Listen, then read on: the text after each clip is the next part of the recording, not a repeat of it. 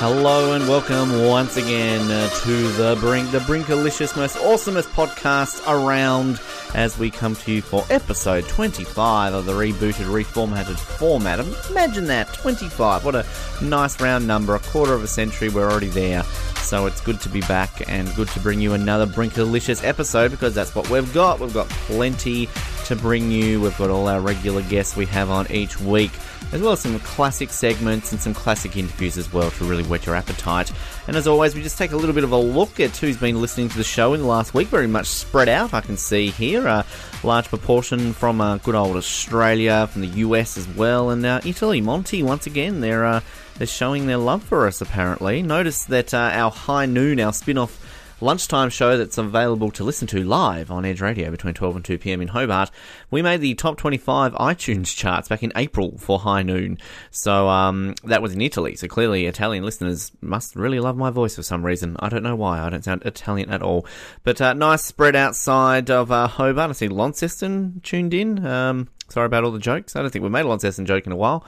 So uh, maybe we need to make a few of those. Uh, like, what's the best thing to come out of Launceston? The road to Hobart. That's an old one, but hey, cool. I went with it. Um, Sydney, Paran. We've got we've got some listeners from all over the place. So uh, g'day to all those in Australia, and uh, special note to all those outside of this great country of ours. Another week of Brink goodness means another week of New Zealand goodness because we have Nick Chester on the line from the land of the long white cloud. Nicholas Chester, welcome back to the Brink. It's always a pleasure to be back talking with you. And, and so it should be because generally when I introduce you, I can hear sheep baaing in the background and it makes me happy to think about those little lambs and how they must feel to have a New Zealander talking, right? I, I don't know where I was going with that, but. Um, yeah. Um, how's the week been? Have you done any more 22 kilometre hikes around your country? No, just been uh, keeping it pretty quiet uh, this weekend. You know, you can't uh, you can't be out every weekend. We're just uh, slowly watching Cyclone Donna roll its way over here. You know, so just uh, we're back on Cyclone Watch again. Another one. Unbelievable. yeah, this is like a Category Five winds of up to 260 kilometres an hour. They reckon it'll probably actually not even get to us. It's probably going to pass over, but it's giving Vanuatu a bit of a hiding at the moment, and um, they reckon it might come this way. So we're just we're keeping our fingers crossed. It, it, it, doesn't basically. How how is New Zealand still like not blown away near America by now or something? I mean, you guys are just being battered to hell. Yeah, well, I mean, well, we're called the Shaky Isles because we have lots of earthquakes, but we actually haven't touched wood. We actually haven't had any of them for a while. But uh, yeah, I mean, we're um we're getting a few storms at the moment, which isn't good. Right, right. Well, we when we're going to do this um, tagline challenge we've been doing recently, we'll get to that. But I mean, I always like to you know whack in the words New Zealand into Google News to kind of get a bit of an update, just so I can know what's happening from you know over there and. Uh, sort of, uh, you know, John Oliver's been talking about you guys again, but we don't really know what it was yet because neither of you, you and I have not watched the episode yet. There's rugby, uh, the Eminem thing, I think, still around. But uh, I've just found one here, which um, this is kind of funny. Uh, it's a it's a article from the BBC. Uh, saying about a campaign group in New Zealand has turned the infamous staple of social media conversations, the poo emoji, to make its point to the government about its handling of the environment and that protesters of the Action Station Group launched 50 inflatable poo emojis onto Lake Ohakuri on the Waikato River near where the ruling National Party was holding a conference to highlight standards which say says it means would mean more contaminants in fresh water. Now, is this a thing that New Zealanders like to do? Just inflate poo emojis and put it in the water? Um, I mean, it's not something I'm aware of, but I mean, surely they're not um, particularly happy about the plastic that was used to create those inflatable poo emojis. Seems to defeat the purpose a little bit. I mean, I'm all about the environment. I'm definitely a little bit of a greenie, but um, that one doesn't seem to make a lot of sense to me.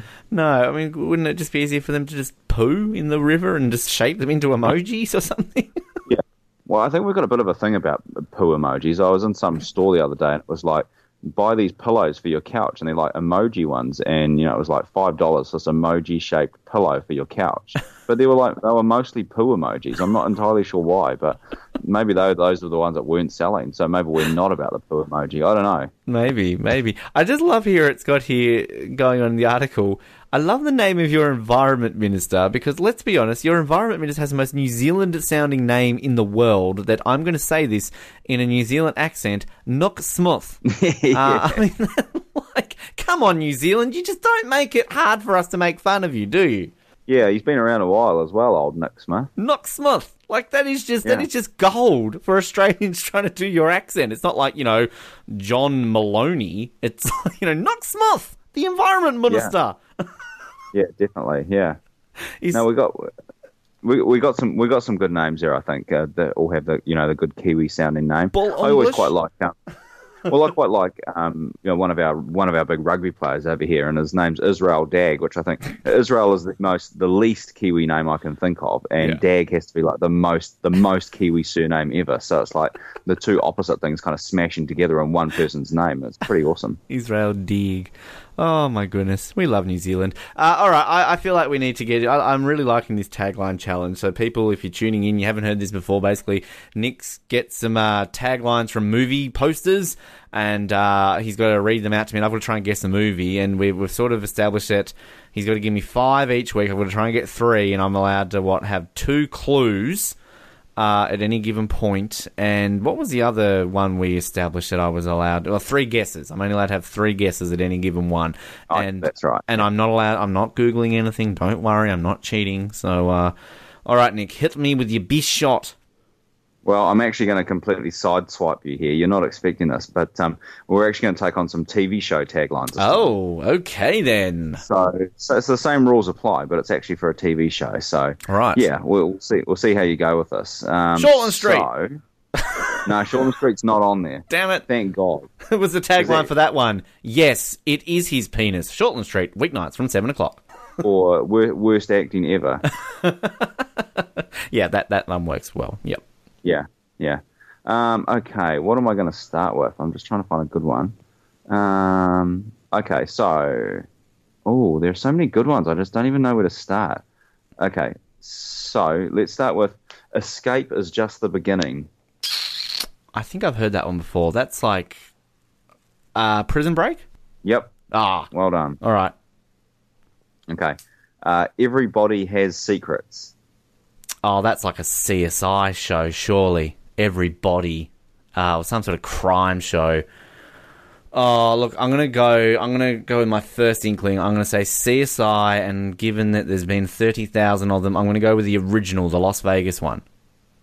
Uh, no, All right, we'll go with and it's, CSI. it's not. It's no, it's not CSI. So Okay, all right. you out there. But All right, you've been helpful there. Um, everybody has secrets. Everybody, body. Um, oh, bones. yes, Oh, wow, that was okay. Okay, so this this one might be a little bit left field. I don't know if you're a fan or not. Um, so what you don't understand can kill you. This is hard. This is a hard one. you don't understand. Can or can't kill you. Can kill you. You don't understand. Can kill you. The X Files. No. Hmm. Good guess though. Supernatural. Yes. Oh, really? Oh my god. Get out. Yeah, yeah. I've never watched that show in my that. life. I'm just thinking of that theme of like, you know, X Files, what you don't. Okay, wow. Shit. I'm pulling these one Okay. out from my ass right now. Oh, no, this this. No, I'm not giving you that one because it's too easy and you'll know it. But I'll I'm just to say, I just don't count it. I want to know what All it right. All right. Okay. If if you think you know what's next, you don't know Jack. Oh, it's got to be 24. I can't believe that's the actual tagline for that one. Because Jack is Um, the show. That's why 24 Legacy was shit this year because Jack Bauer's Right. not in it. Okay. So, um, are you ready for more? Roger Moore, James Bond. Sorry, it just reminds me of the old cheesy James Bond uh, trailers. Uh, are you ready for more? um, I've forgotten about him. Yeah, there was, was it the man with the golden gun? More action, more adventure, more Roger Moore. Uh, what was the tagline again? I'm thinking about Roger Moore now. Are you ready for more? oh, I'm going to need a clue on this one. I feel.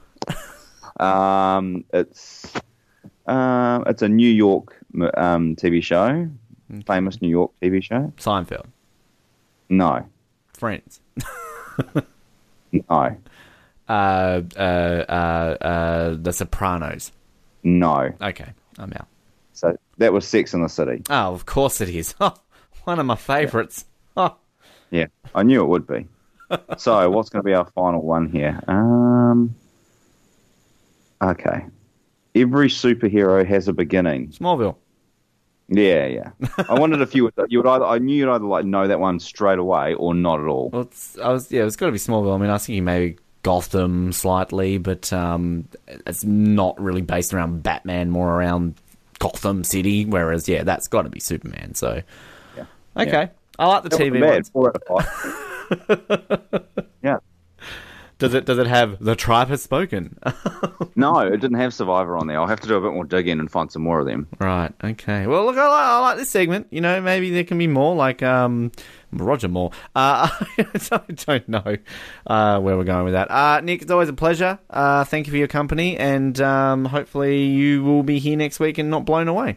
Um, I really hope so. Time to flash back and give you another classic performance. Going back to the year 2012, we had a singer-songwriter, songwriter band in studio called Kikuyu. That is a name that I've probably mispronounced, but hey, it's been five years since this people. Just give me some slack. Uh, this song was called Summer Helicopter, and the unique thing about this, I remember uh, her performing this live. She had this epic little Duvalaki machine. I don't even know what it was, but it had buttons galore, synthesizer, beats, and just it was an incredible instrument. And you can hear basically from this performance that there's a wide variety of different sounds in this clip, and uh, this is all by one singer songwriter. So uh, there you go. Here's Kikuyu, Summer Helicopter, performed on the Brink Live back in 2012. Enjoy.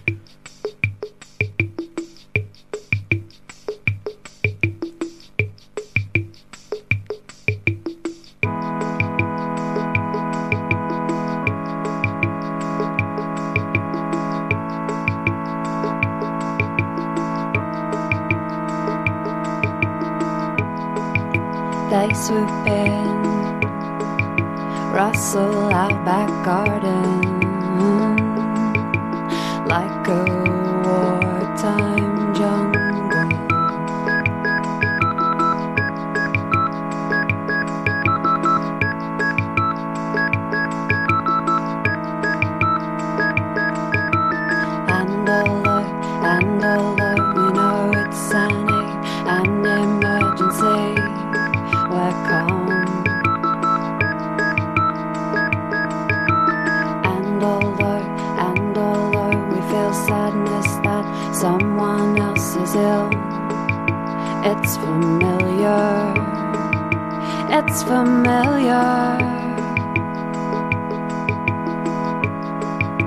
It's familiar.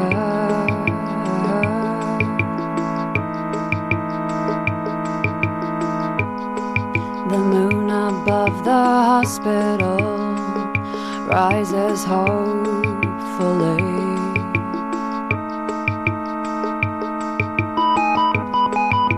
As the blades go round,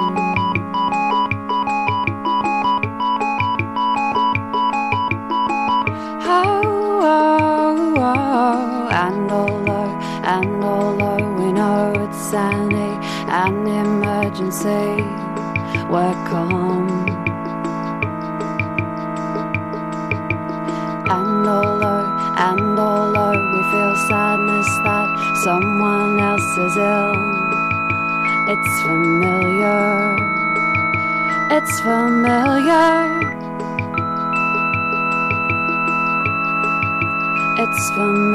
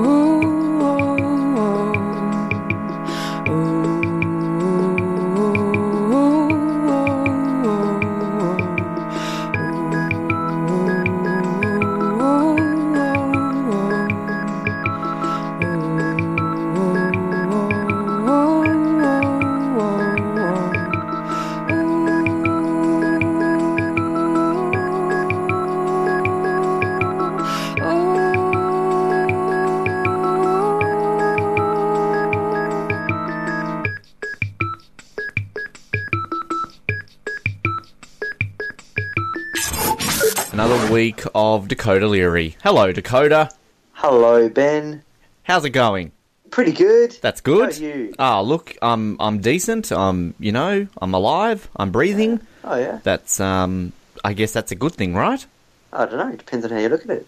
True. I mean, you could be. Uh, I was going to say depressed, but that's kind of a sad way of looking at it. I don't want to start talking about that Me- kind of stuff. That's a bit mean, isn't it? Could be in jail or something. Well, you could be. You could be, indeed. That's what I meant. Well, the, if I was in jail, I don't think I'd be doing this episode. But hey, look, I'm Well, you never know. I'm sure there are podcast hosts in jail. Uh, I mean, I'm sure there are. Yeah. not sure. Uh, how's how's the week been in Dakotaville? Um, pretty alright. Yeah.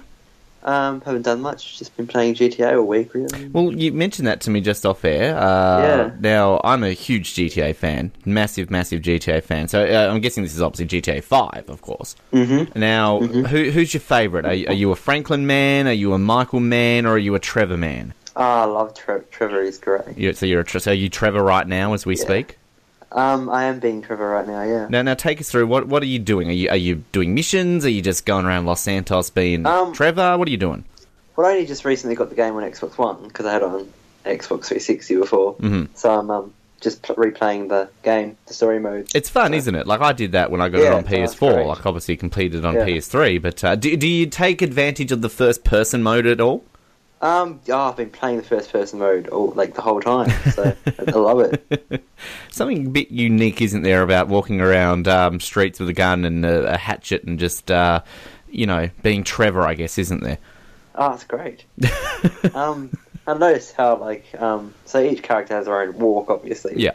You, you can even tell that in like first person mode. It's great. I love it. So you do, okay. Well, so I I I really like Franklin. He was always my favorite character. And You're right. so did you did you complete the game on Xbox 360 so you know how it ends? Yes, I do. Okay, right. I just wanted to ask that before I ask the next question because I don't want to spoil it. Anybody out there who perhaps has never finished Grand Theft Auto 5, do not listen to this following bit because I will spoil it. Um, did you? What did you do when you did, did you kill Michael? Did you kill Trevor, or did you go the third option where all three of them survive? I went all three. Right. See, I when I first played it because I didn't read any spoilers or any walkthroughs or anything. So that third option, I thought Franklin would die. So I'm like, well, I don't want Franklin to die. So I'm kind of like, hmm, Right. do I want Michael or Trevor to die? And I actually killed off Trevor. So the first time I played it around after I'd finished the game, I couldn't play as Trevor anymore. So, um, you see, I thought Franklin would die. Would die. oh, so you you wanted him dead? All right. Yeah. No, black guy always dies first.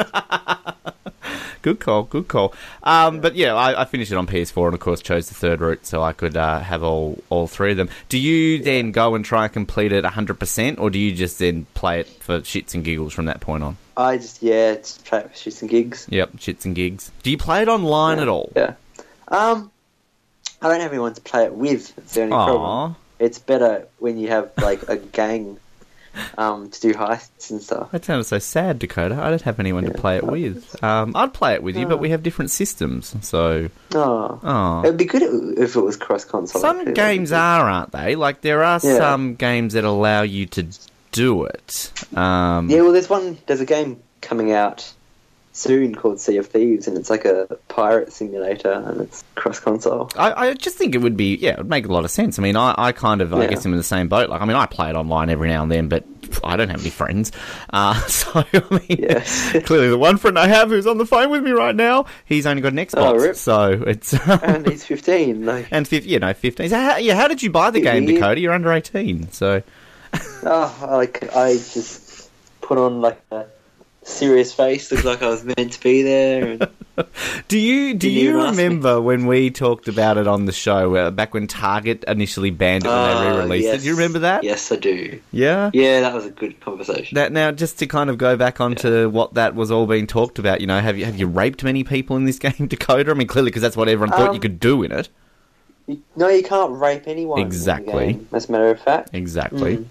Um, so yeah, just for people who might have no idea what we're talking about, I remember sort of we were on air and it had just been released, re-released for PS4 and Xbox One, and the Target basically had banned it because there was uh, feminine groups claiming that you could rape people in it, and basically came up with all these false allegations of, of this game. And then there were people at the time who were saying like, oh, well, you should ban the Bible from Target and you should ban Mario from Target because it's offensive to plumbers from Italy. Um, so Wonderful. I don't think they ever did that, but um, anyway, uh, look, we haven't done this in a couple of weeks. I feel the need to uh, to, No. to play this. Ben and Dakoda get angry. Ben and Dakoda. Jesus, that glass always gets me. Um, Oh, it always misses me. yeah, well, you're pretty safe there in Chigwell. That's a, a sentence that's never usually uttered that often. From glass in Chiggle, doubtful. Uh, do you want to go first? Do you want me to go first, or Um, you know what makes me angry, Ben? not much? That didn't really sound very angry, but sure. What? Drivers. Drivers. I had a guy like on the highway, and you know, slip lanes. Mhm. Yeah, Yep. Yep. Yep. he was like ten kilometers behind me, and he sped up just to get in front of me, and he cut me off, and I was. Ugh, You know what I makes me angry? What? The same thing that you just said. I hate them. I hate the slip lane, and it makes me angry. Just stop being an impatient shithead and get behind the line. I know. Ugh. Cool. Um, That's all that makes you angry. That's that's all. As I said, I've been just been playing GTA. You sound so mellow. You sound so relaxed. to get me angry. For somebody playing Grand Theft Auto right now, you're just like, yeah, you know what makes me angry? Slip lanes. No, shooting people in the head just relaxes me a bit. I guess. you know what makes me angry? What? people who you're messaging and then you're having a great conversation, then all of a sudden they just stop messaging you after like reading your last message for no reason and then they don't write back to you. That's just rude. Oh, are we talking about something in particular? Just in general, just, you know, it, it happens a lot because people just like to stop talking to me. So, um, Oh yeah. yeah. Uh, you know what makes me angry? You know what makes me angry? oh, no, no, no. Oh. You go, please, you go. I interrupted you. I thought you didn't have anything, but yes, you go. Group things on on Facebook. Yes, Because they just they go off all the time and it annoys me. yes. You know what makes me angry? What? Facebook. Just uh, Oh, yeah? imagine where we were ten years ago without this. Like we had MySpace and shit, but it like this controls our lives. Do we not realize it? I mean, it's great, but at the same time, can you? You're too young to remember what it was like before Facebook. It makes me angry sometimes, but it's also good. That's it's alright. It doesn't control my life. It's, I think I, I go on it like twice a day. Well, Like, you need to teach me this thing. Maybe it's just um. You know, you're a digital native, basically grown up with all this stuff. To me, it's come into my life halfway through, and I just don't know what to do with it. just don't go on it. Well, that, that's kind of the obvious one. Uh, you know what also makes me angry? Sorry if I stepped in. I thought you might have not had more, but um, that What? that people take down Kevin Bacon pictures in radio studios. Like, fuck you, person. I couldn't say this on Ah. air last week on High Noon, 12 to 2 p.m. on Edge Radios each week, because I'm not allowed to say fuck you on Edge Radio, but I can say fuck you on the brink. So whoever took down the picture of Kevin Bacon, fuck you. I'm going to print out another picture today at the time of recording this because we've got the show tomorrow with the premiere coming on, and that's a big thing. So fuck you. Wow. That's that was. I like that. Well, what harm is it doing, Dakoda? it's a photo of Kevin Bacon. well, what harm? How does that annoy someone coming into the studio and Edge? I haven't put a picture up of a naked woman or or a picture of some idiot like fucking Ryan Gosling or something. It's Kevin Bacon. I have nothing to respond. That was brilliant. I just needed to get that out of my system. Uh, Yeah, I can't. I can't even. Nah. Nah. Um, you can have that. thank you. You. have the four. Thank you. I, I appreciate it. Um, I don't. I I, mean, turn you up. I can't hear you. Right. I'm an old man, so I've got lots of stuff to complain about, but uh, it just. Are you going to miss me in a couple? In a couple of weeks, like I'm going to be away for seven weeks, but uh, I mean, I'll try and do a brink segment with you if I can work the time difference out with you and I'm available. But uh, you know, you're not going to have high noon for seven weeks. You might not have this for seven weeks. I expect at the end of this seven weeks, you've got a lot of stuff to be angry about. Oh, yeah, I don't know where I'm going to vent all my frustrations. You might be at uni no by then. Dakoda. I don't know. When, when do you actually start uni? I start. Oh, I think mid July. I think. Ooh, so I get back just before you start then. Interesting. Yeah. Yay. Wow. I'll, go, I'll try and like put my schedule so we can still do like high noon. Well, you stuff, should, but- and if if you don't, Yeah, then. I'll have words to you, Taz, because you know what makes me angry? What? You, Taz, just Oh, stop being yourselves. You're stupid. well, there can't be anything else, can they? Well, they could be. There could be a better university.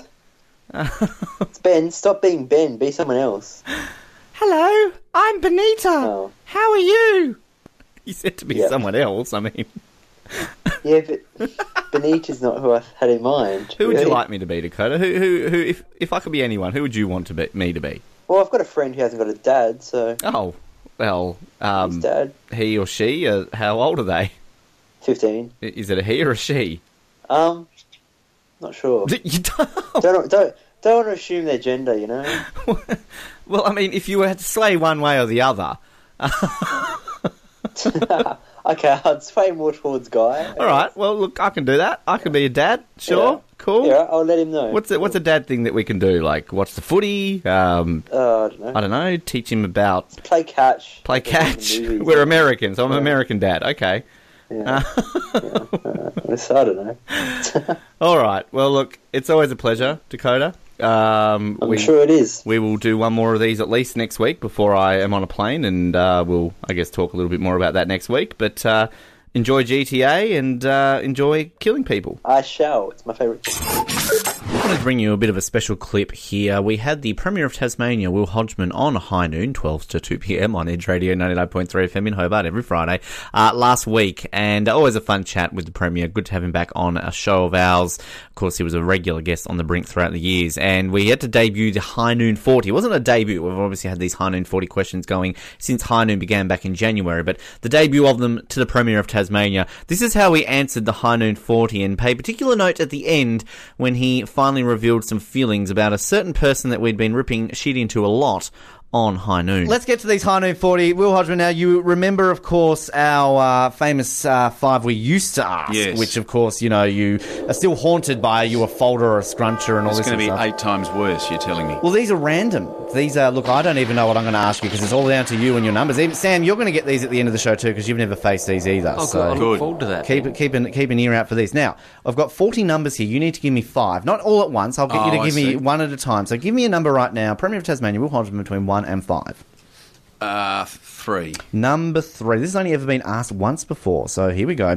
On a scale of one to ten, how intolerable do you find baby pictures on Facebook? Ten. Ten. Good answer. Uh, another number. Between, one, one and forty.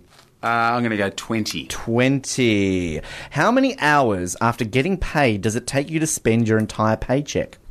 Oh, um, yeah, not long these days with three kids and It's out. Done. Do you not do you not have like people that you can send off to do your bidding? Like I mean, I think I've talked to you about this before about your security and all that sort of stuff, which you've come in today. Like with lots of security, Ben. Don't give uh, people out their ideas. Uh, do you have people to go out and do the shopping? No, for you, Mm-hmm. and and I I love cooking, um, hence the invitation to go on the cooking show. And I was in the supermarket a couple of weeks ago getting dinner for Nikki and I, and a bloke said to me, "Only you'd go shopping, in, grocery shopping in a suit." like I'd gone home and thought, right, I'll just slip into the pinstripe suit, suit and pop down to the supermarket. I was literally on my way home, but so I, look, I, I do love shopping, and um, it's uh, it's always fascinating experience the people you meet. And I was going to say it must be fascinating just bumping into people who say things like that. Well, I think people think we're an alien species and they're Yeah. surprised to see me. So it's whatever they first think in their heads, they blurt out. And, and often it sounds a little weird. But um, no, I love doing all that sort of stuff and trying to be as normal as I can. But There was there was a woman at the football the other day at the Kangaroos game in her pajamas. Uh, so um, Right. she, she, they were Kangaroos pajamas, Yep. I guess. So yeah, I've got a Geelong onesie. I might slip into that. well, one. hey, Pop next time you, I want to see you in the Not a with great Ugg boots. Ugg boots. A Yeah. lot of people go shopping in Ugg boots. Yeah, right. Okay. Uh, next number. Give us another number between one and forty. I'm going to go uh, Patrick Dangerfield, 35. Thirty-five. Ooh, I like Ooh. that. And Like that. Can I just point out this has never been asked before on this show. Will the I Hodgman, like you've chosen a rare one. I don't even know how you're going to answer this one. Do you think Zac Efron is really nice in real life, or does he just walk around with his abs out telling people to go fetch him vegetables? I'm sure he's a lovely bloke. When when when the word Zac Efron was uttered, Will's face bunched up like what Zac Efron? I just can't believe I asked a question to the Premier of Tasmania about Zach Efron and his abs. I think All it's right. unfair to judge. So you know, I'm sure he's wonderful. Nice guy. Top bloke. Absolutely. Uh, second last number, another number between 1 and 40. Uh, let me go six. Number six, my age. Not really. Uh, how many days have you gone without showering? Uh, none. None. Yeah, Oh. I'm a sort of obsessive Generally- compulsive type. That's good. Uh, Generally, look, they're- politicians tend to not shower. Like, that is not I mean, true. they, they shower. He's saying politicians smell. Let me stop. Never heard. Uh, people have said some all sorts of stuff about us. I've never heard that. Before. I think. What did I tell you say last time you were on the show? What did I tell? I said Oh, look, something you just about need to it. just Yeah. I just, Yeah. Will doesn't want you to vote for him now. I'm, look, I'm sure, to be honest, I, I need to correct the record. Whenever you think you might have said something that's not true, you need to instantly correct the record or you've got to resign. So, look, there would have been times when I've gone camping, um, bushwalking, but very, very rare. If uh, it's just me getting out and about, doing the usual stuff, it's at least twice a day. Straight into the Geelong onesie. Yeah. Twi- twice a day. Yeah, yeah, yeah. Obsessive all right. compulsive sort Yeah. of territory Nothing for wrong me. with twice a day, Dakoda. Come on. Uh, final question. N- Last At one. here. least. Last one. Last number. Oh, sorry. Happens. right, pick a number. Where was I? I'm going to go. I'm Ben. Pleased to meet you. Yeah, sorry. I'm just, taking the rare opportunity to switch off for a little while. Yeah. Uh, I'll go Gary Ablett five. Number The- five. People do it all the time on this show. They're switching off right I now. it I switched off an hour ago when we were singing. Uh, wow, this is wow. I, I definitely think people would get arrested for this. Who would you let punch you directly in the face? I don't. Why would anybody want to get? Punched? Why not? Who would you let punch you directly in the face? Um, hmm. I've had it happen. So Oh. yeah, Same. not. oh, I okay. mean, I'll be the I haven't actually. I haven't let somebody hit me in the face, but I have yeah, been well. hit in the face. All right. Uh, look, I think it'd probably be.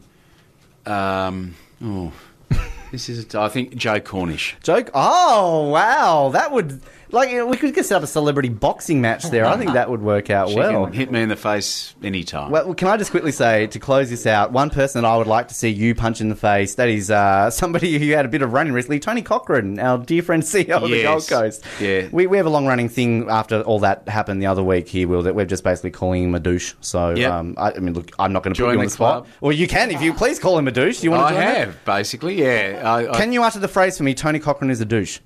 Tony Cochrane is a douche. Thank you. Premier seal of approval.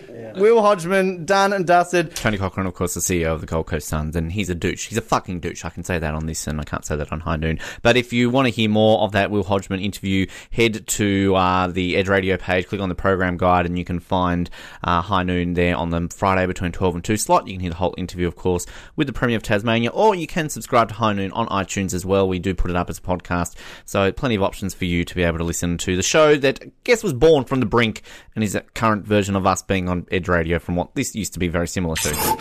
Let's go into a time machine by pressing this. This flashback. Let's go back to 2007, 10 years ago to be precise. What a year 2007 was. People will remember it as the year Geelong finally broke their premiership drought in the AFL. My Anaheim Ducks won their very first Stanley Cup in the NHL and are very close perhaps to uh, going towards another one. You'll hear about that soon when we get talking to Colin Hilding. But it was also the year that um, John Howard, that's his name, I kind of forgot. Uh, he was still Prime Minister of Australia. Wow, it has been 10 years. And he eventually got done by a certain person called Kevin Rudd. But he used to be a bit of a regular guest on our show in a certain context. So let's go back to 2007 and hear some highlights from the then Prime Minister John Howard's appearances on The Brink.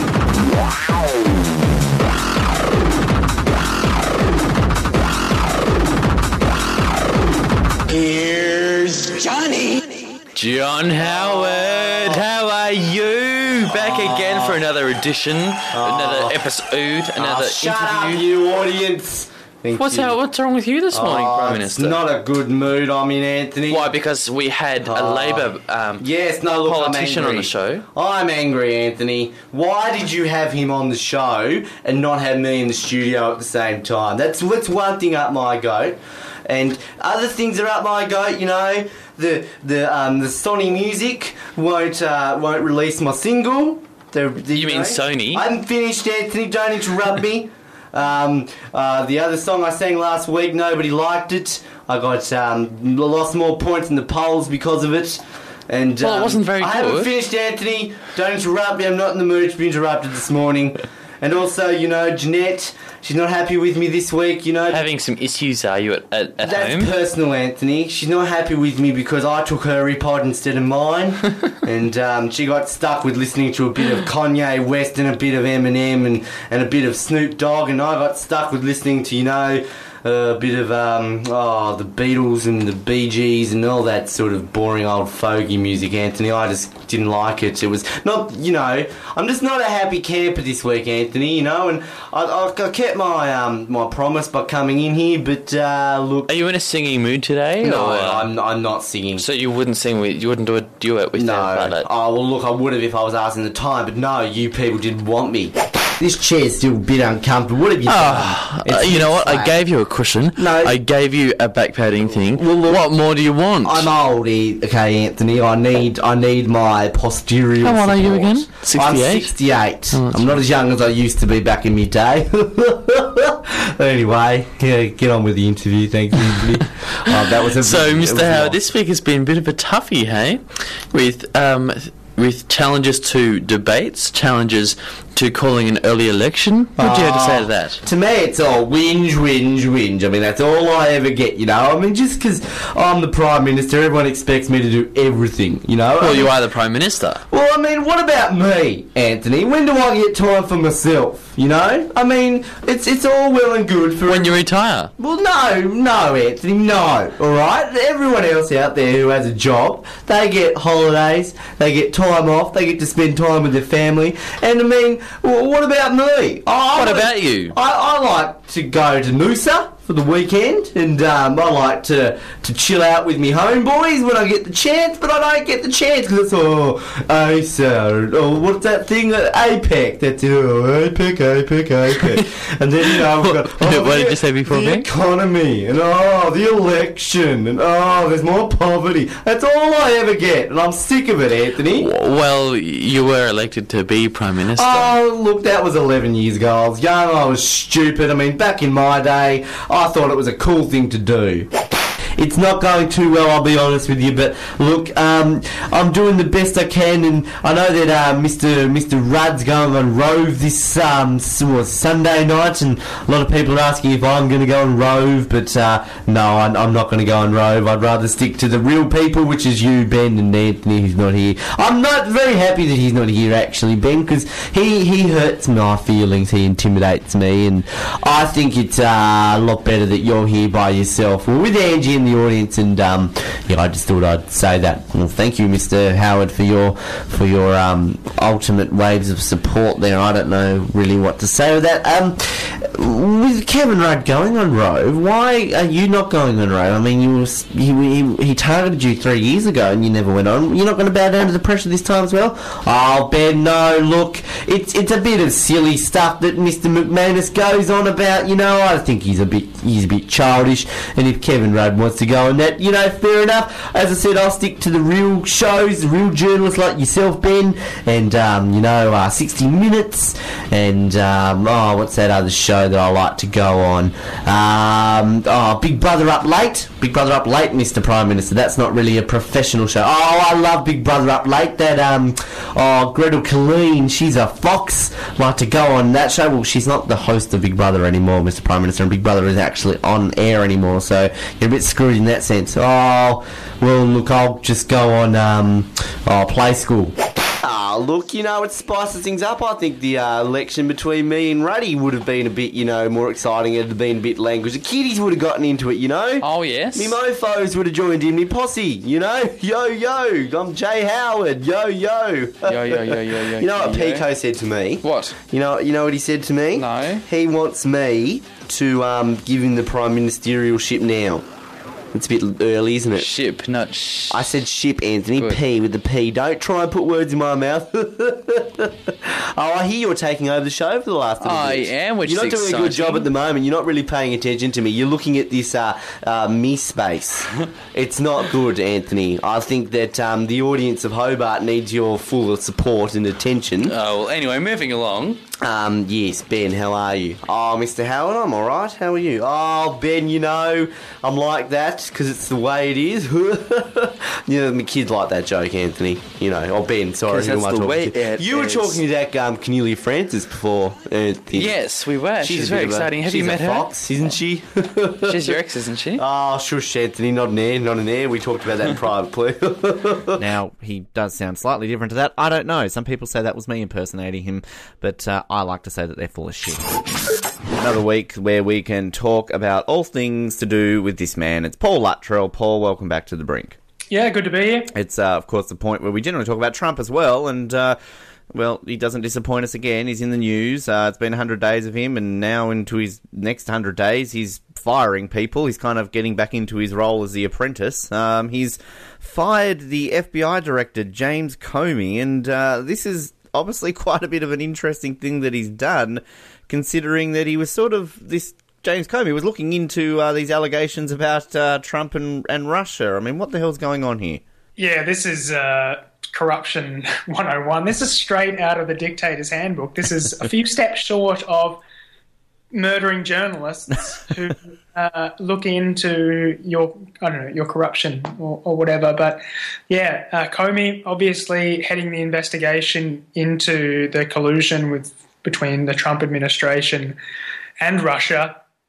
Uh, he's now yeah been fired and you you can guess now that they're probably going to hire hire someone who uh, is not going to follow up the investigation, someone who is a bit of a stooge for the Trump administration to fill his shoes. It all seems very, very, um, yeah, just a bit wrong. I think, if anything, though, with the Trump administration, we're seeing just how broken the American system is when you can pull things like this off legally Yeah. there needs to be some kind of separation between the people who are um, investigating people in power and the people and who actually appoints those people Well, was- and not yeah. the people in I appoint those people. I was going to ask. I mean, can he do this? Like, is this a, is this something that the president can generally do? I guess so. I guess we're seeing that it, it is so.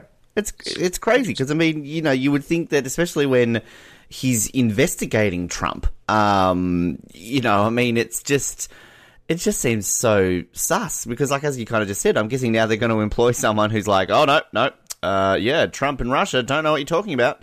Um, Yeah. to turn a blind eye to it. I mean, I mean, you might get the job here, Paul. I mean, maybe not. You probably would look into this, but I don't know. Like, it's kind of, are they actually going to hire someone within the FBI?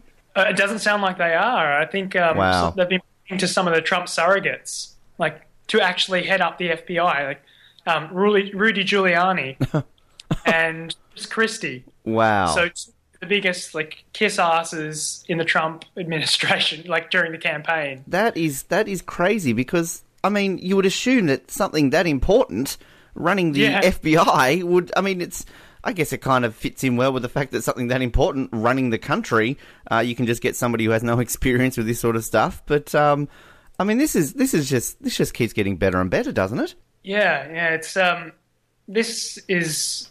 It seems like it's almost out of like a dystopian novel or something at the, at the moment. You wouldn't. It's so weird when it first happened as well. I was just thinking this is really really strange, and then you kind of put two and two together, and you're just like, oh, okay, yeah, yeah, I can see why he's done it. But to have the balls to actually do it, like it's so such an obvious move of this guy's investigating me, better get rid of him. It's it's a Godfather move. And and wasn't some- one of the complaints or something? Because I mean, because Trump famously said that you know as soon as he gets in office, he will arrest Hillary Clinton for these emails. And wasn't a, lot of this also to do with the fact that they hadn't prosecuted Hillary Clinton? Yeah, I guess so. But when Comey actually broke the news of they were reopening the investigation into Hillary, Trump was like his biggest supporter. Hmm. He was like biggest fan, saying, "Yeah, he had the courage, you know, to do it. It's at this time and whatever. I commend him on that. It takes bravery and whatever." Now they're giving that as the reason why they're firing him. They're saying that in the actual letter that they provided him with, they're saying that they didn't like the way that he handled the Clinton, like the um, reopening the investigation into Hillary Clinton. on the campaign trail, they were praising it. They were saying it was the it was great. They did. Ridiculous. Well, because I mean, it was they basically saying that um, the fact that they reopened the Hillary thing, what just in the days leading up to the election, that's. Uh, you know, the Democrats at least are claiming that that's what cost them the election. But um, yeah, it's just, I mean, it just sums up Trump in so many ways. And I mean, look, I was I was watching the news with my dad when this is on, and my dad doesn't generally say a lot when it comes to Trump. You know, he just doesn't really have much of an opinion on it, I guess. But even he's saying like, "Holy crap! Like that's that's ridiculous! Like even he surely he can't do that." Yeah, we shouldn't be able to. I'm, I'm think I'm hoping that in the future they actually put policies in place that separates, you know, the people in power from appointing these people who are in- investigators. This would be like this is, you know, it's kind of it's very similar to Russia in um, how they basically have a state-sponsored media Yeah. that, but is are the only one, the only kind of uh, institution with access to the actual um, the government, and so you know. There's no real investigation. there. There's no investigative journalism. It's all kind of you know propaganda. It's a propaganda machine essentially. But this is kind of on a whole another a whole other level, really, because you've you've basically got these people who are um, law officials who are you know digging into these these things and, and basically now they I think it sends a message like if you look into me I'm going to fire you you're to your career's going to be ruined or whatever essentially So, so I mean, if if something happens in terms of impeachment, because I mean that's kind of what everybody's hoping for, but can then Trump like fire the people who are about to impeach him or something? I mean, is this kind of just he's abusing these powers that like technically he can do, but it's just nobody does them because, as you said, it's sort of a bit dictatory for for somebody to actually use the powers that they've actually got. yeah well for impeachment I think it, it's Congress that actually decides on the impeachment Right. and then someone else obviously you know carries it out but I don't think you can fire um, democratically elected officials um, Wow. positions within his cabinet or whatever, if any of them are. Um, but he can't completely get rid of them from, from Congress or whatever. I just I just can't get over that they can appoint the head of the FBI, the Federal Bureau of Investigation. They can basically hire someone who's not within that organization. I mean that is that is ridiculous. I mean imagine if you were a, an FBI agent who had been, you know, working through the ranks and kind of your goal is to one day like be the, you know, the head of the organization and you're you're kind of that I guess second in control or whatever you can what top rank you can get to within the organization only to find out that you know, former mayor of New York City, Rudolph Giuliani, is going to come in and, and take over. Um, I mean, it's it's kind of it's a real bummer. Like that that that kind of is just. I feel for all these FBI agents who I guess have worked their way to the top, only to be told, "No, sorry, we're just going to get in a random person to take that job." Yeah, exactly. I, I, I don't understand why careerist politicians get uh, are qualified somehow to do all of these really specific jobs. Like Rudy, Giul- how what does Rudy Giuliani know about investigating corruption or, or anything like that? I mean, the guy was the mayor of New York. He seems like a complete moron. The same with Chris Christie. I mean, they these are careerist politicians. Yes, they might be specialists at kissing ass, but they don't know squat about these other kind of individual and specific professions. Yeah, and if we know anything about specialist Paul, when it comes to the FBI, uh, when it comes to our circles of Survivor fandom, um, it's uh, not exactly a good fit, is it? What? Where's Phillip Sheppard's uh, phone call to become the head of the FBI? Yeah, oh, maybe he's probably third on the list behind the other. I mean, look, I'd be down for that. I would be. Yeah.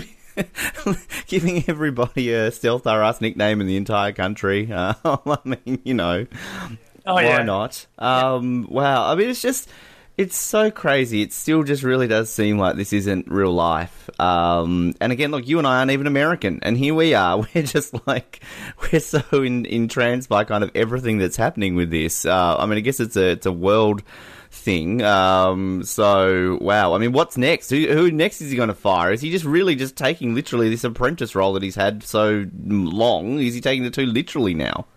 Possibly. I think he just, you know, he was Uh, he missed his catchphrase a little bit uh, from The Apprentice. You're fired. Well, we saw the letter that I kind of think got sent out. I, I am disappointed that he didn't hold a press conference and was like, "James Comey, you're fired. You're you're terrible. You're done. I'm going to find a better FBI director. He's going to be the best we've ever had. No one's going to be better than him." Yeah. You're fake news. No, that's not- Sad. yeah, tremendous. Well, they kept showing the footage of when he was at the White House and when Trump was saying like, "I think this guy's more famous than I am." Like, I mean, Yeah. that's Donald Trump saying that. Like, the guy assumes he's like bigger than God. So, Yeah, no, it's it's ridiculous. But yeah, I, I'm I'm not sure who else is uh, you know really uh, opposing him at the moment that he has the power to fire. But I think he's doing his best to try and discredit anyone who opposes him. So yeah. Yeah. I am going to keep an eye on this because next week when we get you back on, it might be sort of the last week we get to chat to you for about seven weeks while I'm away over there living up with Mr. Trump. So, um, yeah, maybe we'll come up with uh, some plans for me what to do so I don't get fired or something along those lines. Or maybe I'll end up getting hired. Maybe it'll be the opposite. like, yeah, who is this guy? You are the greatest podcast. There's never been a better podcast host than you have been. what what position do you think you'd uh, you'd be best suited for? Oh, look, director of the FBI. Why not? I mean, it clearly seems. Yeah. I watched the X Files. Um, I Yeah. felt like I was a special agent with Mulder and Scully. I actually used to have a fake FBI badge that I would wear around high school because I thought I was Mulder. So you know, I've got about as much experience as Rudolph Giuliani. So Or uh, you could just take up smoking and, and whatever and stand in the corner of rooms all ominously and, and whatever. as long as I get the cool jacket, you know, the blue jacket with the yellow FBI letters on the back of it, I'm down. Yeah. So I'll keep you posted. I'll, I'll get my resume in order. Paul, it's always fun. We'll chat to you next week. Yeah, it's been good. Know, I get most excited when I get to hear this.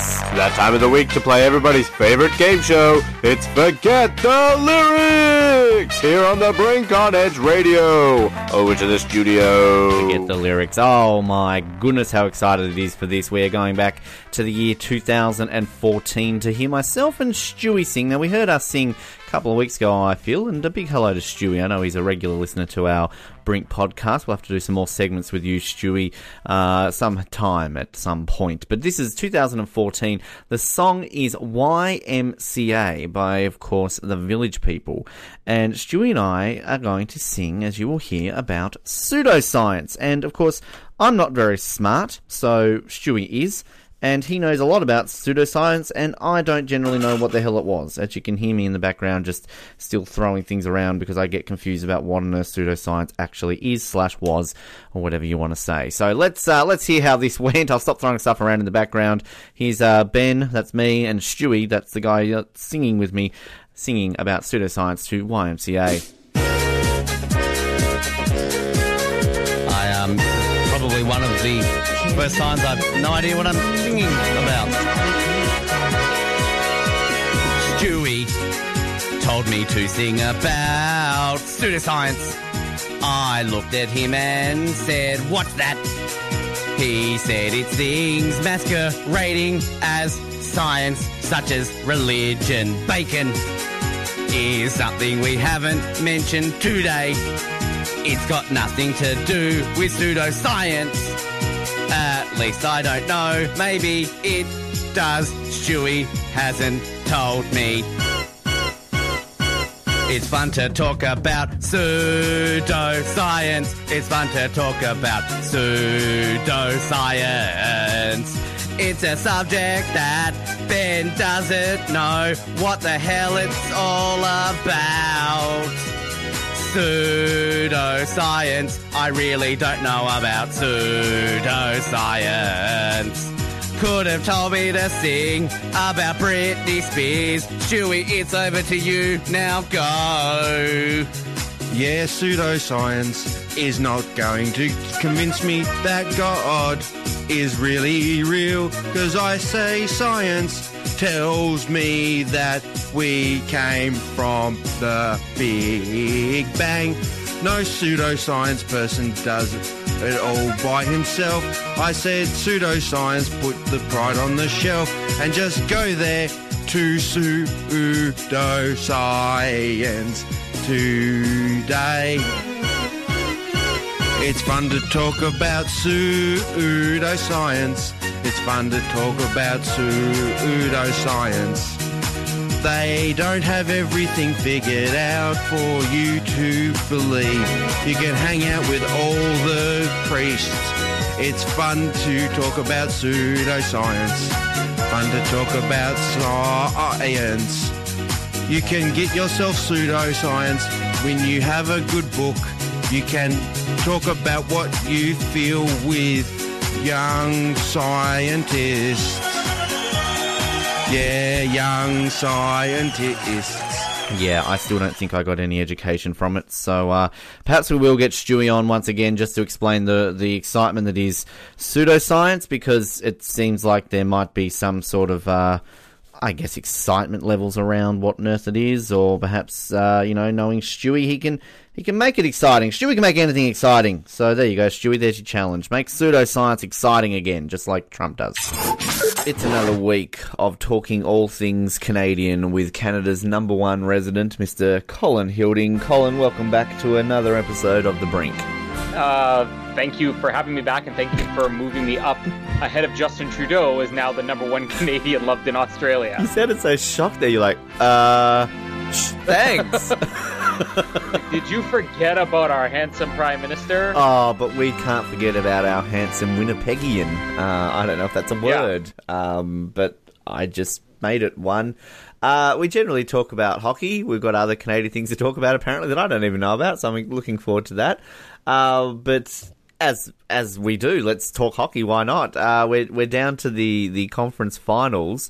And uh, at the time of recording this, one game's happened. One game's uh, what at the end of the second period. My Ducks made it through, yes, but we Yeah. dropped the first game. uh, and then in the second, uh, they're they're playing the Nashville Predators. We should mention that. And in the other side of things, the East, we've got uh, the reigning champs, Pittsburgh Penguins, and the Ottawa Senators. Uh, what's what's your take on the final four here? I mean, you lost your Oilers, though, Colin.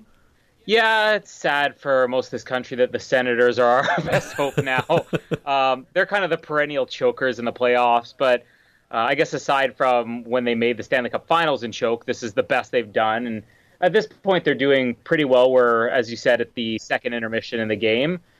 I don't think a lot of people are expecting much out of them against Pittsburgh, but I mean, Pittsburgh's been struggling with Sidney Crosby's uh, 19th concussion and third case of the mumps that he has this year or whatever it is.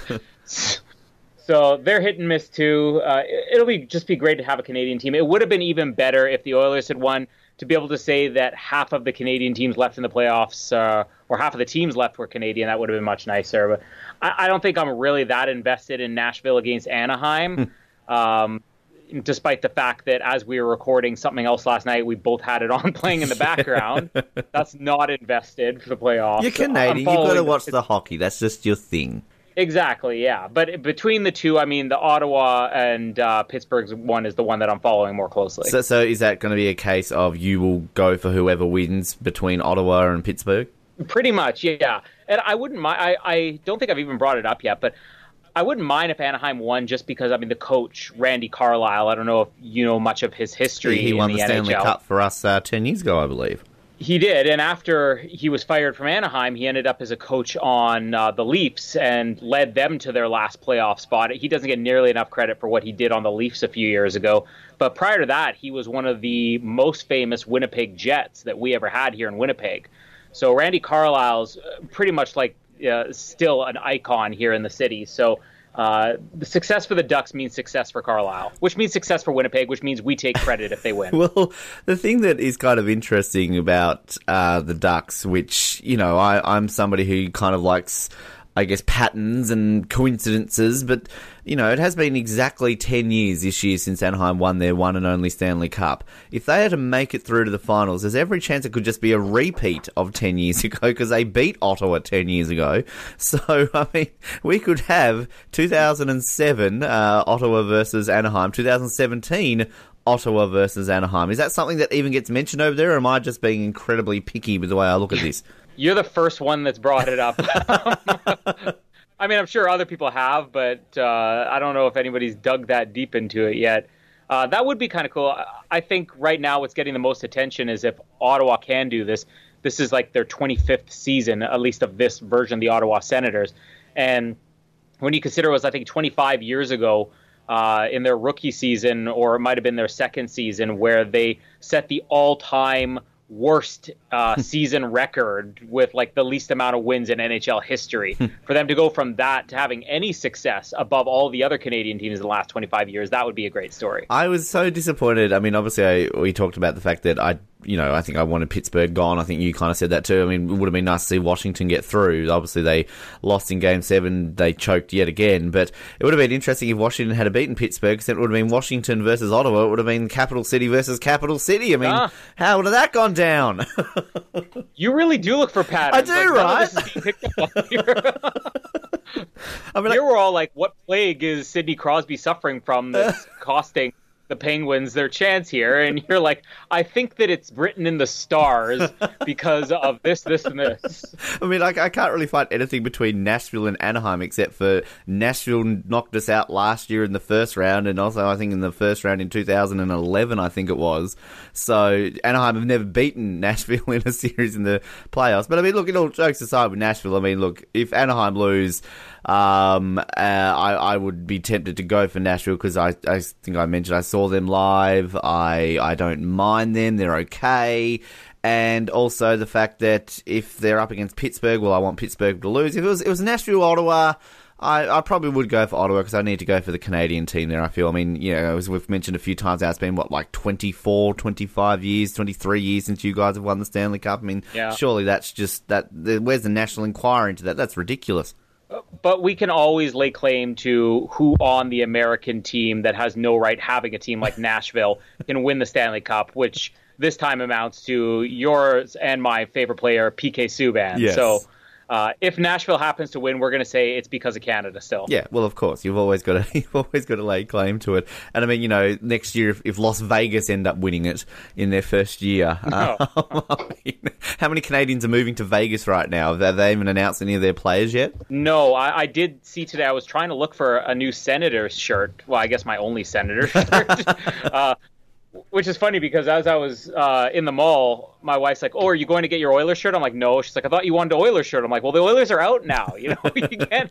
I mean, they, maybe it'll be discounted. That might help. But uh, yeah, I was looking for a Senator shirt, and I did see the Las Vegas. They have their merchandise out already, and I was Ah. tempted to buy it.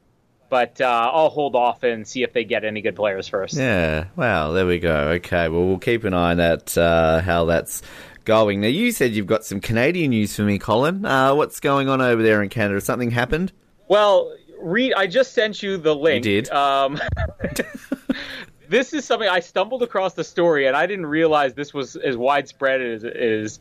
Um, this is something that just in my workplace we've been suffering from lately, and you know, the there's several animals that are kind of like you know national uh, mascots, I guess you could say, like the beaver or a moose.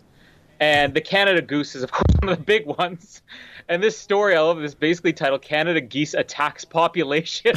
It's got a lovely picture of a, a Um, very angry looking goose. That's a nice looking goose. Really? I've been seeing the last couple of weeks. Yeah. And the story even says, "Can Canadians and Canada geese find peace?" Been the funny hissed at and chased it quite a few times. Yeah, well, this is what's going on. And if you read the story, it sounds like a parody article, but this is legitimately the biggest concern around my workplace right now. We work in this uh, park. There's a bunch of different you know offices. It's a very nice area. There's a lot of like uh, man-made fountains and ponds and everything. But when everybody had the great idea when they're developing these new areas, let's put some man-made ponds in and some fountains. They didn't realize, well, the geese and the ducks and everything are going to come there. And as you get one of the first lines in the story, you get a lot of geese poop on the bottom of your shoes, so you try not to wear your nicest shoes around campus. This is happening around universities. Uh, they quote uh, the University of Manitoba in this story. Um, what's happening is that these geese are just finding their homes and they're laying eggs. And what happened in our workplace is that there uh, there's geese there all the time. And you just learn to walk through, and every once in a while they hiss at you and they try charging at you. And I always find it funny because they will literally charge right at you, flapping their wings, and eventually just stop because they don't actually want to pick a fight. wow. Sounds very Canadian. Lately- well, lately I, I came into work one day and uh, had somebody flashing me a picture of uh, somebody walking in, one of the employees walking in the front door, and a goose flying right at their head, and them bending down, swatting a goose. Another story of somebody who came and pulled up to the front of the parking lot and saw these geese that were just hissing at everybody as they're coming in and out of the office, and decided they'd come out and try to shoo the geese away, only to basically be charged at and pushed into a bush. uh, geese are starting to attack. So there is uh, an honest to God truth. There is a sign right in our front door of our office and on the door as you're exiting this says beware aggressive geese in area and this has become a big concern and this is apparently happening everywhere i mean if you go through the story they're saying edmonton ottawa winnipeg it's just it's all over the place Wow. So, so like people talk up Australia, like, oh yeah, you you die by you know spiders, sharks, and snakes, and just everything. Go to Canada, you get attacked by geese. yeah exactly this is this is the biggest concern right now i mean so low for our crime rates and our murder rates and everything but the geese were, are going to be the ones that are going to kill you Are you are you allowed to kill the geese, or are they like these nationally protected species? Uh, I honestly don't know, but I, I know there was a bit of an uproar a few years ago, and this is before the geese started attacking people or customers or anything else. uh, but it, it all has to do with their eggs. They lay eggs, and if they happen to lay eggs close to where people are getting in and out of their cars or going in and out of their office, then they start to get overly protective. And there are mentions even in this article of places where they removed the eggs. And that's when the geese start getting aggressive. So I do know it's legal to remove the eggs. I don't know if there are any type of regulations because if you read the story, there's uh, an instance in here where at the University of Manitoba, somebody was destroying the eggs with baseball bats. So if there are rules or laws about that, uh, I don't think it's being very strongly enforced. What, what is it with Canadians and clubbing animals? Like, I mean, you know, you're such a nice country. Like between geese eggs and baby seals. Like, stop it, Canada. Well, let, let me just. Uh, uh, everybody's divided on the geese. You'll get people say, "Oh, these geese are great." I think they're great. I think they're hilarious. and my wife in the background just said, with no change in her expression, "I hate them. They should die. They're demons." so.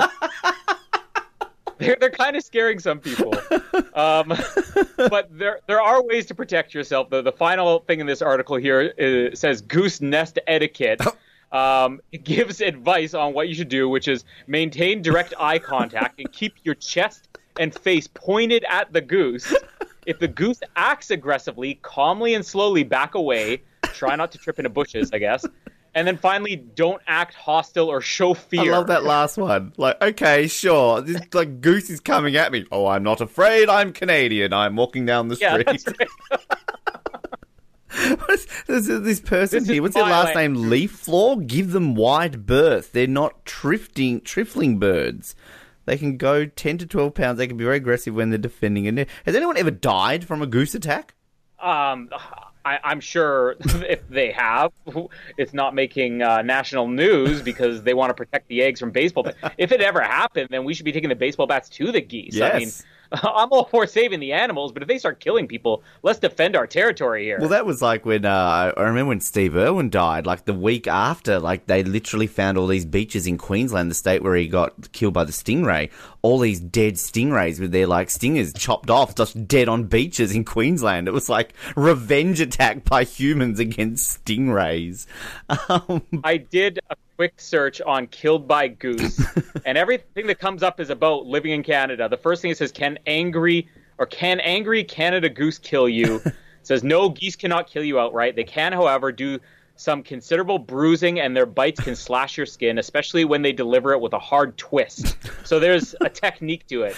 That's a very sure article. Like, I kind of think that if a goose came running at you, right, like, and was like, "Rah, rah, rah," and you're like, you know, not acting calm and whatever that article said, and you like trip and hit your head and die, or you know, fall into the path of oncoming traffic and die.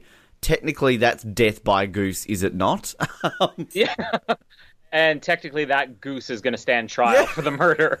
I think I looked at once, like, has anyone ever died by a kangaroo? Because, like, you know, kangaroos can savagely, savage, savagely attack you.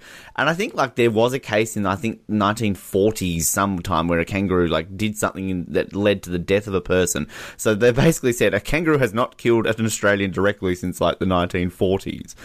Um, but it's still kind of like, at least in Australia, we're kind of like, yeah, they probably could kill you, but we just don't say they can. Whereas Canada, oh no, eh, they cannot kill you at all. I don't condone cockfighting or any of that, but in a way, wouldn't it be fun if every country in the world put up their deadliest animal and we just saw who came out on top and we saw kangaroos versus Canada geese in round one? No, no, no. We know that it wouldn't be kangaroos versus wild geese. It would be Russell Crowe versus wild geese. They would just shove him in a cage. Get in there, Russell. Are you not entertained? Um, yeah, that's what we want to see. That'll be the next playoff. yeah, we call yeah, it. exactly. Uh, well, we look forward to uh, finding out within the next week where we talk to you, probably for the last time in at least seven weeks, unless I find time to talk to you on the road, um, whether or not any Canadians have died by geese in the next week or not. So, Colin Hilding. If any of the senators, yeah, Yes. or PK Subban drops dead, yes. Thank you for your time on the show once again. you're welcome. Want to bring you another classic interview this week. We did that with Sam Pang last week, and we haven't done this in a while, so we thought two in a row. Why not? We're not bringing you out. This is news, much to the much groans of everybody out there. We we- That's I can't even speak how other people sound, but we'll, we'll bring you it again. We'll never forget about it. Of course, probably just take another six weeks in between hand. But uh, this is our chat back in 2000 and uh, what was that? 14. I'm reading my notes here correctly, right? Ben Nathan Walker, who you might not even know who that is, but basically Nathan Walker, the very first Australian to ever be drafted by an NHL club, and uh, of course he was done so by the Washington Capitals, and I do believe it was after this interview. He hasn't played a game yet for the Capitals. He's on their roster, but has been playing in the minor leagues, and hopefully will become at some point, maybe in the next season or two, who knows, the very first Australian to ever play in the National Hockey League, the peak of ice hockey in the world. And to me, this is a very big deal. This is uh, not just because I'm a huge ice hockey fan, but when it comes down to it, Jarryd Hayne got a lot of attention in the last few years when he got drafted into the NFL, and you know it was great, fantastic. Yay, look at this guy. Australians have played in the NFL before, just like Australians have played in the NBA before, and Australians have played in the basket, uh, the baseball in the US before as well. No Australian ever played in the NHL, and the biggest thing about this is this is a ice sport, ice hockey. So, for the fact that an Australian who can go from a country where I think there's about 20 or 30 rinks in this entire land to go play in the number one ice hockey competition on this planet, to me that is a much bigger deal than Jarryd Hayne making the NFL. So, still hasn't played that game yet. Fingers crossed he will. But this is back in 2014, my chat with Australia's first ever NHL draftee, Nathan Walker. Nathan Walker is an Australian ice hockey player who is on the cusp of becoming the very first Australian to ever play in the NHL. I spoke to Nathan about what this would mean to him should he make it, and the prospects of coming down here to Tassie and trying out our ice rink. Nathan, welcome to the Brink and Edge Radio. Hey, how you doing? Going very well, mate. Going very well here. Very excited to uh, chat to you today because, uh, as I just sort of mentioned, you're on the cusp of making it into the NHL. Of course, this is the biggest ice hockey league in the entire world. No Australian has ever played in the NHL. I mean, was this always a dream for you to perhaps one day make it into the NHL? Yeah, yeah, it was. It's definitely been uh, the main goal since I first left home and uh, try to become a hockey player. It was definitely the main goal is to one day eventually make the NHL. So, for yourself though, what was the um, the uh, idea behind playing ice hockey? When did you decide to, to play this sport, which really in Australia obviously isn't played as much as it is in other places uh, in the world? Um, yeah, I don't know. It's it's a bit of a weird story, I guess. Uh, if you've heard of the movie Mighty Ducks, and you know it's all about ice hockey and bunch of kids making a team and, and playing for their town or whatever. Um, and then whenever I saw that, I just I pretty much hooked me. And then after I watched that movie, I wanted to play hockey. Yeah, well, that's I think a lot of people in this country kind of discovered the sport. I know I was one, for example, who discovered the sport watching that movie. But I suppose you did the uh, thing that some people didn't. You actually went out and played it. How how was it trying to find places uh, where you grew up, trying to actually be able to play the sport instead of just watching it? Um, yeah, it, it's good. Yeah, I mean, it's a it's a different sport in in itself. It's not the same as uh, obviously not the same as, as soccer or rugby. So um, the fact that it's a little different, I think that's what I what I liked about it too. So when you um started playing, you started obviously getting quite successful in it. You eventually go over to, to Europe to, to further your career. I mean, what made you choose going to Europe uh, instead of perhaps going to, to North America to pursue your career? Um, there was a couple of couple of people I knew in uh, in Czech Republic that could set me up with a tryout, uh, which made made it a little easier on myself to leave home and, and go there. Um, so that was probably the main reason that I went to Europe instead of uh, straight away to North America. And, how is it going over there as an Australian? Do, do they look at you differently, going, "Oh, where are you from? You don't usually play ice hockey in that country." Is it kind of a case you have to prove yourself before you really try and get a bit more successful in the sport? Um, yeah, yeah, I guess you could say that. I mean, everyone's everyone's got to got to prove something. So uh, I guess in that sense, yes, but in, also in a sense again that um, you know they probably do have in the back of their mind this guy is Australian, so you know we might have to look at him a little closer and analyze him a little bit more than we would uh,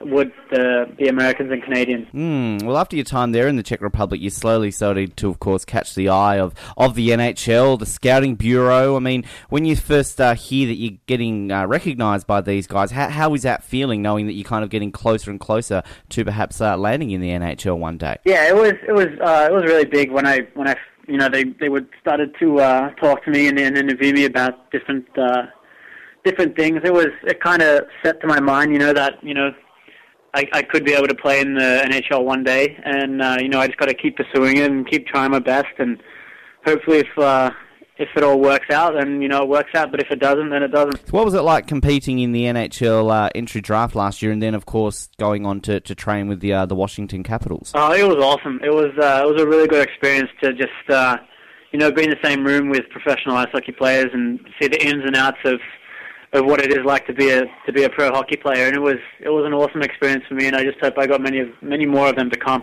Do you um, sort of go into that uh, expecting to get anything out of it? Because I mean, a, a kind of a small rule prevented you from ultimately being chosen into the NHL last year. I mean, do you sort of leave that with a, a lot more experience than you, you previously had that you can then use now in your in your ice hockey career? Yeah, definitely. Yeah, I can. Uh, yeah, yeah, for sure. I can, I can take a lot out of those camps and. Uh, you know, come home knowing that I've I've learned a lot, and hopefully I can just keep learning, and you know, hopefully then for the next year I can just be able to get better and better. And then you went to play, of course, with the Hershey Bears uh, in the American Hockey League. How, how was that experience? And obviously comparing that to your time in the Czech Republic, is it is it varying kind of how the, the styles of hockey in the, the different leagues? Um, no, no. To me, they're, they're totally different. One's, uh, you know, one's a little bit more fast-paced and physical, and the other one's a bit more, bit more of a slower game. But um, you know, by by any means, they're both great leagues. Um, but yeah, it's just a little bit different hockey. I, I feel like. Hmm, and the, the 2014 NHL draft is coming up. I mean, what's what are the chances for this, Nathan? Is this something that you, you, ultimately are going to be selected for? You haven't heard from yet. I mean, kind of what's the process involved with this now? Um, yeah, I, I, I don't know much about it. Um, I haven't really spoken to anyone about it, so I just have to wait and see how that, how all that goes. Hmm, we'll just have to keep our fingers crossed with that. I mean, outside of the NHL prospects, you've also, of course, represented Australia on uh, several occasions. It must always be a, a pretty amazing experience to pull on the green and gold for the mighty Roos and, and play for your country, of course. Yeah, yeah, it was always it's, it's always a good, uh, a very good thing to do is, is play for your country. So um, yeah, we we played uh, one year in Melbourne, and then the the year after that we played a, a tournament in Poland. Do, do you feel as though the sport in this country is starting to get more recognised? I mean, the AIHL is, is doing great guns in terms of finally getting on TV. It's getting a, a strong vocal supporter base out there. I mean, do you really feel as though ice hockey is growing uh, every day in this country? Yeah, definitely. I mean, uh, I think since 2010 we have 40% more people playing ice hockey.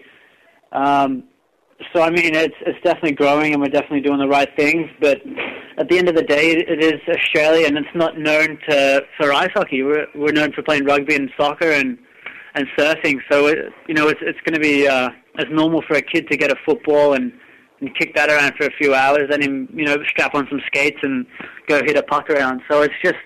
I think it's just the mentality of uh, Australians as well. That's, it's kind of tough to persuade them to get involved in hockey. Hmm. Well, a lot of Australians got behind last year these exhibition international matches between the USA and Canada. We're about to see these all again. They've extended the series, and uh, yourself, Nathan, you're playing for the USA in this series. I mean, I mean what's it going to be like, kind of uh, representing the USA now, but playing in front of your home crowd? Oh, it's going to be amazing. It's going to be uh, it's going to be one of a kind. I think. It's definitely going to be something a little different. Hmm, I mean, is it kind of a case of too when you're out there to have a bit of fun? Because I mean, obviously the games, you know, they're they're here to, to pr- showcase the sport in, in this country, whilst also having a, a little bit of fun. I mean, you obviously get to play alongside some uh, pretty decent NHL players too. So, can you take a lot of experience out of this? Expecting to get a lot of experience out of these games? Yeah, definitely. Yeah, I mean, uh, like you said, there's going to be a bunch of NHL players playing, which is going to be awesome. You know, it's going to be high quality players, and uh, yeah, I'm I'm I'm probably going to learn a lot from them. Hmm. What team, when you were growing up, uh, did you support in the NHL? Did you kind of go on to the Anaheim Ducks after the Mighty Ducks movies? Um, no, I, I, I, can't really say. I don't really know uh, supporting any teams in general. Just probably players I like to uh, look out for. Hmm. Who who was your favourite player growing up? Um, probably Zach Parise. Just the way he works. He's got a really high uh, work ethic, and I uh, I admire that a lot in people. Now, you also came uh, very close. You were mentioning rugby before growing up. Um, you, you played with the Cronulla Sharks junior team. Uh, could we have seen you perhaps in the NRL had you not pursued uh, ice hockey the way you did? Um, I mean, yeah, I, I might have given it a crack. Um, yeah, if I didn't if I didn't take on ice hockey, I probably would have stayed playing rugby. Hmm. Uh, did you stay as a, a Sharks fan? Do you, do you go for another team at all in the competition? No, not really. I don't. I can't say it's something I'd, I'd be itching for to watch on the weekend. but I mean, if, if a rugby game's on TV, then yeah, sure, I'll, I'll throw it on. We'll stick to the uh, the ice hockey now. Uh, Australians could, sort of have uh, had some major success in North American sports, NFL, NBA, MLB. I mean, just uh, sort of looking into the future, Nathan. If that day comes that you do get drafted in the NHL, I mean, will that be sort of the, the highlight of your career, being the very first Australian to, to play in this league? Um, yeah, I guess you could say that, but uh, you know, to me, at the end of the day, it's, it's another player playing playing in the NHL. There's another 500 guys that are doing it. So it, at the end of the day, I'm just another player playing there. So it's to me, it's not that big of a deal if it happens or if it doesn't. But um, at the end of the day, I'm just going to be another player with some skates on and, and trying to get a puck in the net. Mm, well, uh, definitely, if you ever get the chance to, come down here to Tassie because we've got our one ice skating rink uh, in this entire state. Tuesday nights, when we're recording this, I'm about to actually head off and commentate on it. We have four teams playing it. We have 50 players in this entire state, Nathan, playing it. And the rink is probably the size of your living room. It is tiny, but I'm sure you'd probably look at it and uh, think, what the hell is going on?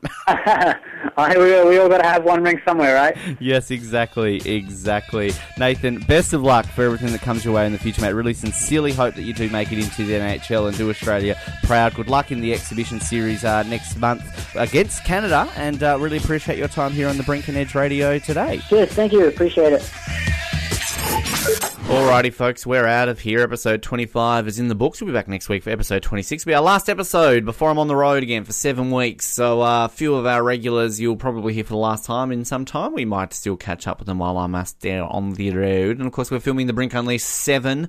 Uh, that, of course, is Brink Unleashed a Legacy. So get excited for that one. And on our Facebook page, we're posting a little bit more in terms of just the legacy section of that throughout the week, kind of celebrating the history of the franchise. So stay tuned to that if you're one of the two fans who have ever watched one of those films across the years.